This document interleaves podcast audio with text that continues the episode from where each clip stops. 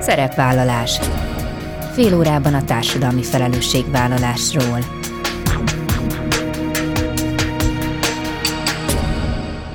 Jó napot kívánok! Bíró Bori köszönti Önöket! Adásainkban hétről hétre példákat hozunk arra, hogy egy-egy cég vagy intézmény, netán magánszemély, milyen formában, milyen eszközökkel járul hozzá anyagi gondok, társadalmi problémák orvoslásához, az életminőség javításához, a fenntartható fejlődéshez. Így módon is kifejezve, hogy felelősséget érez azért a környezetért, amelyben él és dolgozik. Idén 19. alkalommal nyílik meg a pályázati lehetőség a Szociálmári díjra, melyen bevált, hatékony társadalmi innovációkat keresnek Közép- és Kelet-Európa minden szektorából. A szervezők olyan innovatív társadalmi projekteket várnak, melyek mernek változtatni. Magánszemélyek, a civil társadalom, az üzleti szektor és a közféra által megvalósított projektek is pályázhatnak. Tornóci Zsófia, a díj magyarországi koordinátora mondja el a részleteket. A társadalmi vállalkozási forma és a pályázat iránt érdeklődők számára november 29-én egy online workshopot tartanak. A program vendégelőadója Bugarszki Zsolt, a Tallinni Egyetem társadalmi vállalkozás mesterképzésének docense, a Szociálmári idei fővédnöke. A műsor második felében arra kérem, avasson be a társadalmi vállalkozások rejtelmeibe, és meséljen észtországi tapasztalatairól. Ezek a mai témáink, tartsanak velünk!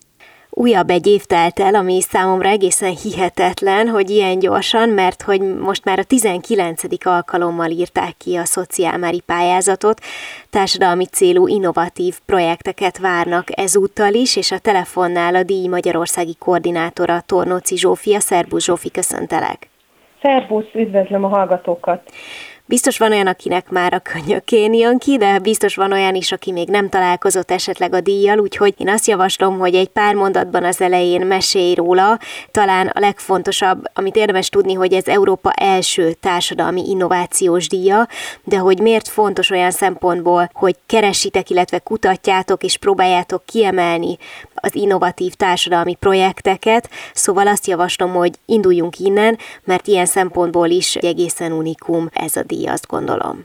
Mm, rendben, köszönöm szépen a lehetőséget, és hát hasonlóképpen, mint te is, én is úgy érzem, hogy nagyon röpül az idő, és mindig újra és újra eljön az évnek az az időszak, amikor újra kiírásra kerül a szociálmári díj, a Szociálmári díj egy osztrák alapítású díj, egy osztrák privát alapítvány áll mögötte, amelyet úgy hívnak, hogy Unruhe Privát Stiftung, és ezt egy házas pár hozta létre, ezt az alapítványt, azzal a célral kezdték átadni a szociálmári díjat, hogy ne csak az általuk kedvelt, az általuk támogatandó ügyeket tudják finanszírozni és, és anyagilag megtámogatni, hanem hogy legyen mögötte egy egész struktúra, amely egy zsűriből áll, amely több országnak az együttműködéséből áll, koordinátorokból, akik segítik ezt a folyamatot, és ezzel a struktúrával sokkal könnyebben, jobban érik el azokat a társadalmi innovációkat, amelyeket aztán sikerül kiválasztani, és amelyek aztán elnyerik ezt a díjat.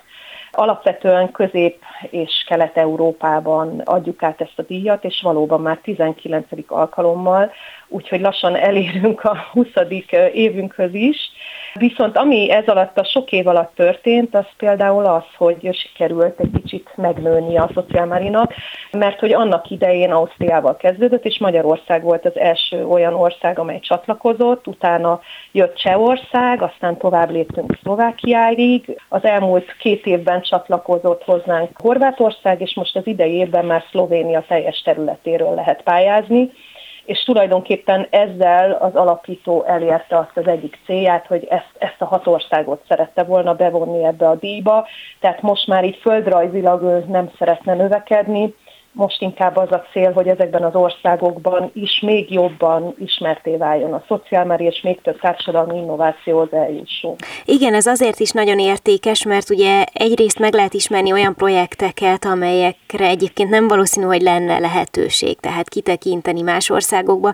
Másrészt nyilván, aki bekerül a, akár csak a jelölti körbe, vagy aztán a díjazotti körbe, egy olyan ilyen szövet része lehet, amiből aztán a későbbiekben ő is tud majd táplálkozni, inspirálódni, de hogyha már említetted az alapítókat, nem feltétlenül szorosan kötődik a témánkhoz, de azért emlékezzünk meg róla, hogyha jól olvastam, akkor az egyik társalapító, az év alapítója címet nyerte el nem olyan régen, ami talán csak alátámasztja azt, hogy valóban egy fontos szerepet tölt be a szociálmári. Igen, igen, igen, igen. Vanda Moser Heindl, ez az alapító tagunk, akit kitüntettek az idén ezzel a, az alapítói díjjal, úgyhogy nagyon büszkék vagyunk, és nagyon örültünk neki, hogy mi is kaptunk egy díjat. Na most akkor vissza a szociálmári díjra, szóval, hogy kik és hogyan pályázhatnak, talán itt érdemes elmondani, amit mindig kiemelsz, hogy ugye az is ennek a díjnak a, az egyik értéke, hogy itt nem zártok ki senkit, olyan értelemben, hogy az állami szektorból, a civil szférából és az üzleti életből is vártok pályázókat. Hogyan tudnak ők jelentkezni? Pontosan én még hozzátenném azt, hogy a civil szektor alatt a civil társadalmat értjük, és ebbe beletartoznak azok a magánszemélyek is, akik elindítanak egy kezdeményezést. Uh-huh. Egyébként tavaly is volt ilyen jelölt projektünk, ahol egy magánszemély állt a, a projekt mögött, és nem tudott meghatározni egy konkrét szervezetet, hanem egy informális csoport az, amelyiket ő működtetett. Tehát, hogy én ezt mindig nagyon fontosnak tartom, mert nagyon kevés olyan pályázat van, ahol nem kell, hogy legyen mögötte egy szervezet, egy gazda szervezet. A pályázatot pedig, mint minden évben online kell benyújtani, és én azt gondolom, hogy ez is egy nagyon fontos jellemvonása a szociálmárinak, hogy nem bonyolítja túl ezt a pályázási folyamatot. Tehát alapvetően egy nagyon egyszerű online adatlapon kell kitölteni információkat. Ami talán fontos, az az, hogy mindezt a szociálmári társadalmi innovációs kritériumrendszere szerint, de annyira adja maga az adatlap is a folyamatot, és mutatja a lépéseket, és azokat a kérdéseket, amikre aztán az evaluátorok és a zsűri kíváncsiak, hogy nem nagyon lehet elhibázni. Tehát, hogyha az ember kinyitja ezt az adatlapot, elkezdi átgondolni a projektjét, és tényleg azokra a kérdésekre ad választ, amelyeket ott felteszünk, akkor tulajdonképpen mindent megtett annak érdekében, hogy bekerüljön az első listára, tehát ez az online adatlap az, ami, aminek a kitöltésével lehet pályázni, és ezen kívül nem nagyon kell semmi más sem beküldeni, tehát nagyon egyszerű a folyamat, nem kell alapító kiratokat, bírósági kivonatokat, nem tudom én, mérlegeket és egyebeket csatolni, hanem egyszerűen a kérdésekre válaszolni, pár képet csatolni, van lehetőség arra, hogy az ember még egy extra dokumentumot csatoljon, hogyha úgy érzi, hogy vannak olyan kérdések, amelyekre nem kérdeztünk rá, és ennek a benyújtásával meg is történik a pályázat, benyújtása és a pályázás. Jó, akkor ez tiszta sor, hogy viszonylag egyszerű pályázni, utána már csak hátra kell dőlni és várni azt, hogy shortlistre kerüljön az adott szervezet vagy projekt. Mi alapján dönt a zsűri, és most nem feltétlenül arra lennék kíváncsi, hogy az összes kritériumot soroljuk fel, mert ezek elérhetőek a honlapon, de mondjuk a, az elmúlt sok-sok év tapasztalata alapján. Te hogy látod, hogy mondjuk van-e valami olyan közös metszet a pályázókban, ami mindenkire ráillik, vagy amit érdemes szem előtt tartani, bármilyen jó tanács tőled érkezhet most a, az érdeklődőknek?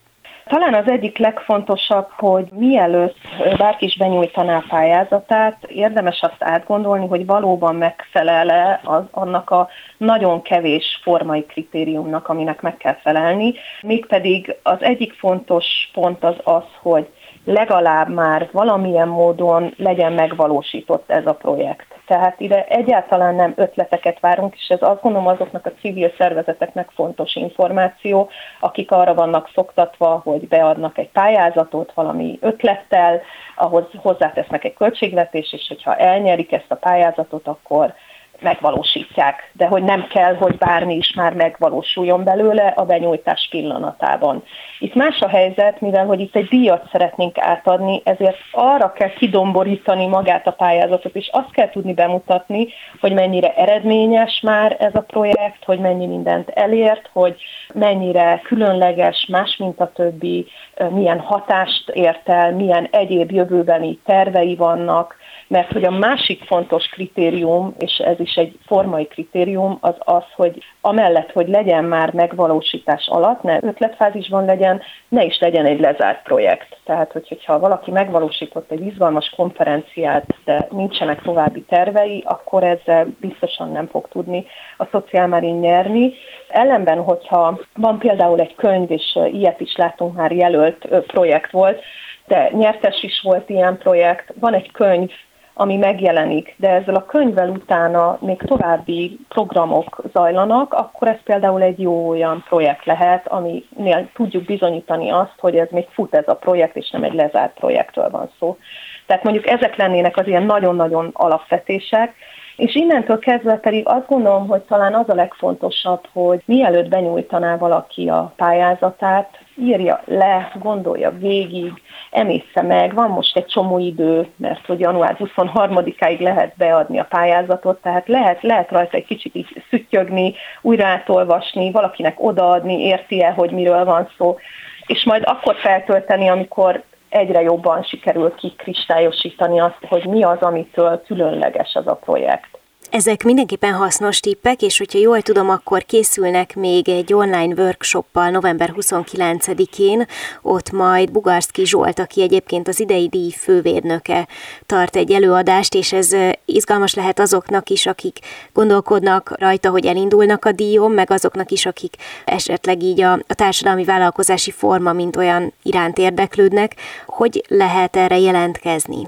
Nagyon egyszerű, én nekem kellene egy e-mailt küldeni, úgyhogy a zsófia.tornóci kukat szociálmári.org e-mail címre megadni a érdeklődőnek, jelentkezőnek a nevét, esetleg, hogyha van egy szervezet mögötte, akkor a szervezet nevét, és regisztrálni ilyen módon lehet könnyedén. Fogunk majd erről kirakni egy Facebook posztot, lesz erről hír, tehát még most itt a következő időszakban biztosan lehet erről hallani, és utána mindenkit várunk szeretettel, mert hogy mind a szociálmáriról, a pályázásról lehet majd még további tippeket hallani ezen az alkalmon, valamint ahogy említetted, meg lehet ismerkedni egy kicsit részletekben, bővebben azzal, hogy a társadalmi vállalkozások mitől jó működési form, és hogyan tudják a projektjeinket támogatni.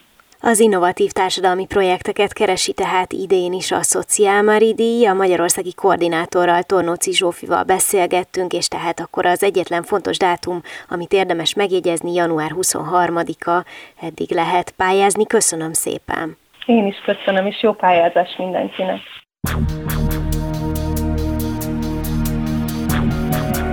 Szerepvállalás.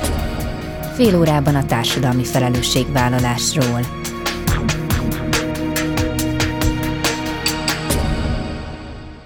Folytatjuk, és továbbra is a Szociálmári díjról beszélgetünk, ugyanis november 29-én tartanak majd egy online workshopot. Egyrészt azoknak, akik a díj iránt, másrészt pedig azoknak, akik a társadalmi vállalkozás, mint forma iránt érdeklődnek, és ezzel kapcsolatban én nagyon sok szeretettel köszöntöm a telefonnál Bugarszki Zsoltot, aki a Tallini Egyetem társadalmi vállalkozás mesterképzésének docense, és egyben a Szociálmári idei fővédnöke. Jó napot kívánok! Jó napot kívánok, üdvözlöm a hallgatókat! Én azzal gondoltam kezdeni, hogy meséljen arról, hogy miért ment egészen Észtországig, hogy többet tudjon, illetve tanítson a társadalmi vállalkozásokról, és aztán amikor rádöbbentem arra, hogy a Tallini Egyetemen létezik egy társadalmi vállalkozás képzés, akkor úgy azt gondoltam, hogy lehet, hogy ez egy buta kérdés, hiszen aki mondjuk a társadalmi vállalkozásokról sokat szeretne tudni, szeretne eligazodni, hogy mit is jelent ez a forma, akkor az lehet, hogy a legjobb helyen van Tallinnban. De hogyan is indult mindez az ön esetében?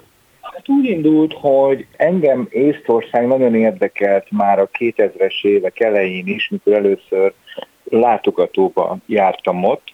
Nekem nagyon feltűnt, hogy Észtország az úgy kilóg a kelet-európai vagy a posztszovjet országok sorából, és mindig olyan nagyon lelkesítő, okos dolgokat hallottam, és aztán az is feltűnt, hogy Észország nagyon vállalkozásbarát, így magyar szemmel nézve, vagy akár összeurópai szemmel nézve is, sokan azt mondják, hogy olyan, kicsit olyan Észtország, mintha az Egyesült Államok lenne az Európai Unióban.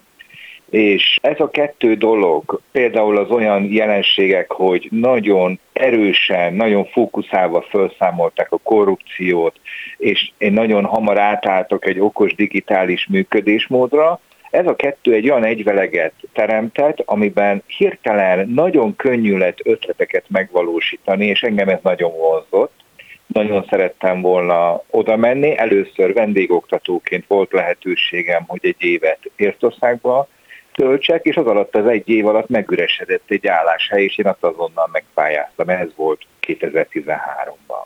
Micsoda szerencse, és akkor abban az időben egyébként Magyarországon a társadalmi vállalkozás mint forma talán még annyira sem volt ismert, mint most?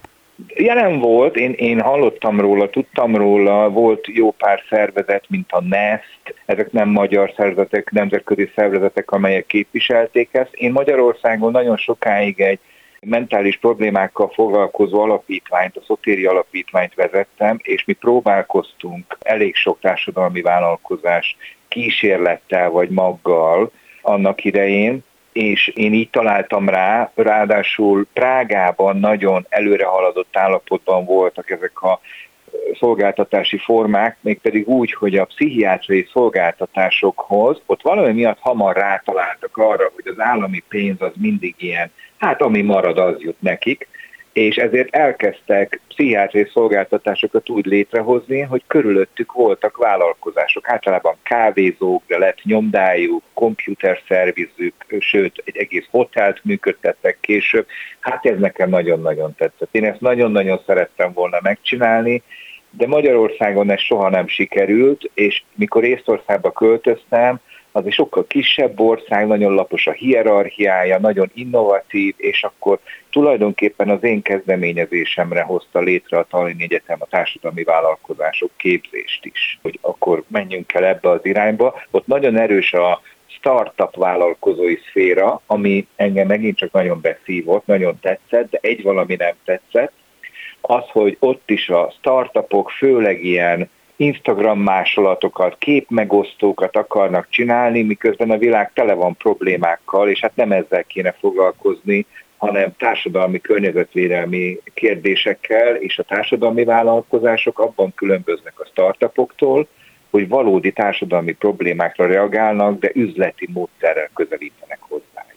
Igen, említette azt, hogy nagyon fontos mondjuk így alapkritérium egy országban a vállalkozás barátság, és hogy ez Észtországban egészen a kezdetektől már meg volt így tapasztalta. Na most, hogyha ez az alap, vagy ha ezt tekinthetjük alapnak, akkor hogyan lehet enélkül, vagy egy olyan országban elindulni, és lendülettel és vállalkozókedvel belevágni, ahol ez egyelőre még sokkal kevésbé adottság? Az észteket bizonyos értelemben a kényszer vitte erre, és ez Magyarországon is megvan, tehát az észteknek se olaja, se aranya, még nagyon nagy piaca sincsen, Magyarországhoz képest is nagyon pici, 1,3 millió ember él ott, tehát az van, amit úgy maguknak, úgy a saját hajuknál fogva, ahogy kiemelik magukat, amit maguknak megcsinálnak.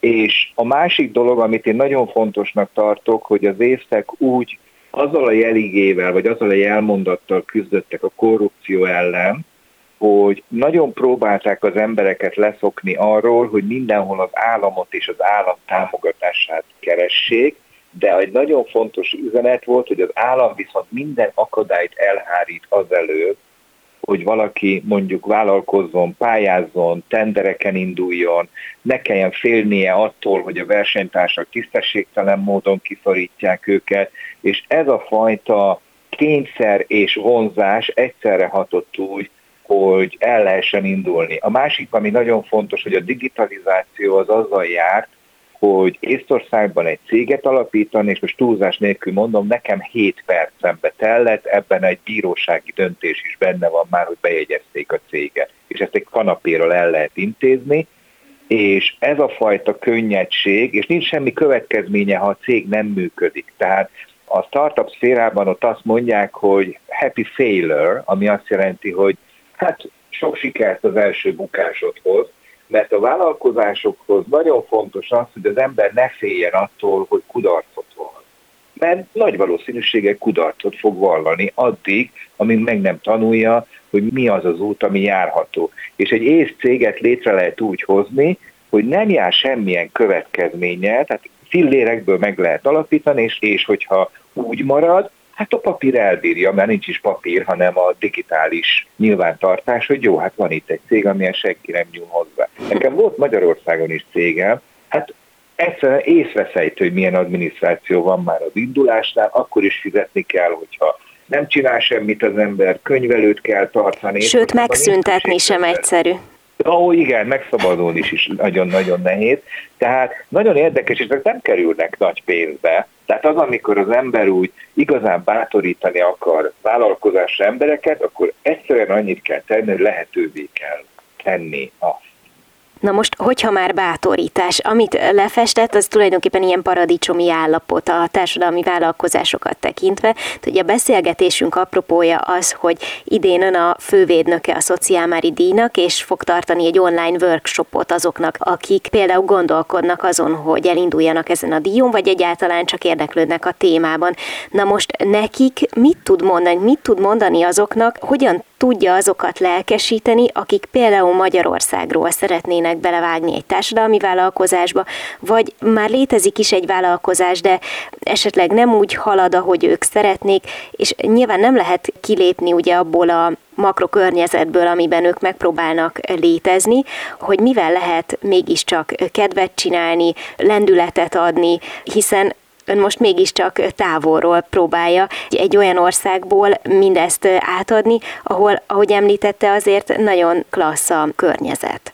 Így van, és egy kicsit az állam szerepére fókuszáltam az előzőekben. Most ezt azzal szeretném kiegészíteni, hogy a, az emberek hozzáállásában is egy nagyon fontos változás kell, hogy bekövetkezzen, és ez ilyen bátorító jellegű változás. A Social Mary korábban elsősorban civil szervezetek számára volt egy lehetőség, és most nyilván azzal, hogy engem is meghívtak, érezhető egy olyan törekvés, hogy egy anyagi értelemben fenntartható modellt próbálnak közvetíteni, és az egész társadalmi vállalkozásos dinak az a, az alap szituációja, hogy nem várunk már arra, hogy hát ha egyszer itt is jóléti állam lesz, és hát ha egyszer itt is életben tudnak maradni civil szervezetek, non-profit szervezetek, hanem hogyha valamit el akarsz érni, legyen ez egy társadalmi cél, vagy egy környezetvédelmi cél, akkor annak azt valamilyen piaci eszközzel lehet a saját lábára állítani. Na most ez egy gondolkodásmód.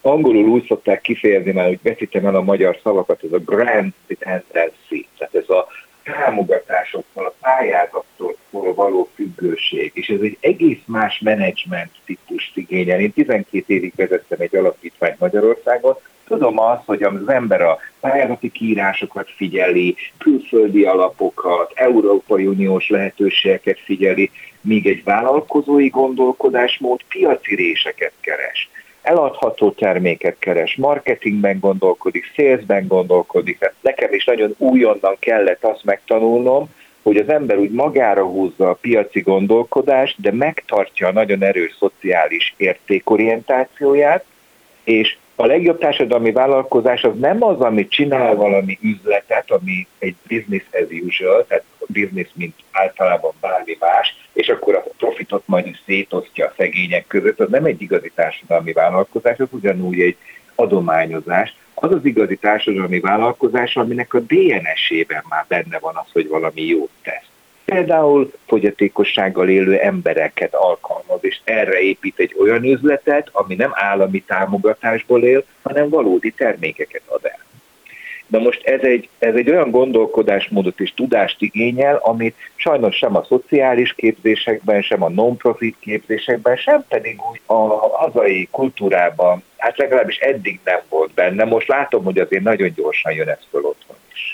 Hát reméljük, hogy akinek kedve van meg, vállalkozó szelleme, akkor nem kell, hogy elfusson egészen Észtországig. Most van egy lehetőség, hogy meghallgassa az ön előadását. Én minden esetre Nagyon sok izgalmas és gondolatébresztő ötletet hallottam öntől. Nagyon köszönöm, hogy rendelkezésünkre állt. Bugárszki Zsoltal, a Tallini Egyetem társadalmi vállalkozás mesterképzésének docensével és az idei szociálmári fővédnökével beszélgettem. Köszönöm szépen, és sok sikert kívánok a tanításhoz, és hát nagyon sok olyan új tanítványt, meg, meg sok olyan társadalmi vállalkozást, amelyek az ön tanácsai révén tudtak aztán tovább fejlődni. Köszönöm szépen én is. Ennyi fért a mai műsorba, legközelebb jövő héten szombaton 13 órakor jelentkezem. Ha még nem tették, kövessenek minket közösségi oldalainkon, a Facebookon, az Instagramon és a YouTube-on. Ha bármiről lemaradtak volna, az adást vissza tudják keresni a Klubrádió weboldalán. És egy jó ideje már podcast formában is elérhető a szerepvállalás. Keressék a Spotify, a Google és az Apple podcastek felületein, ahol bármikor meghallgatható a műsor. Köszönöm, hogy velem tartottak, további kellemes online rádiózást kívánok. Bíró Borit hallották.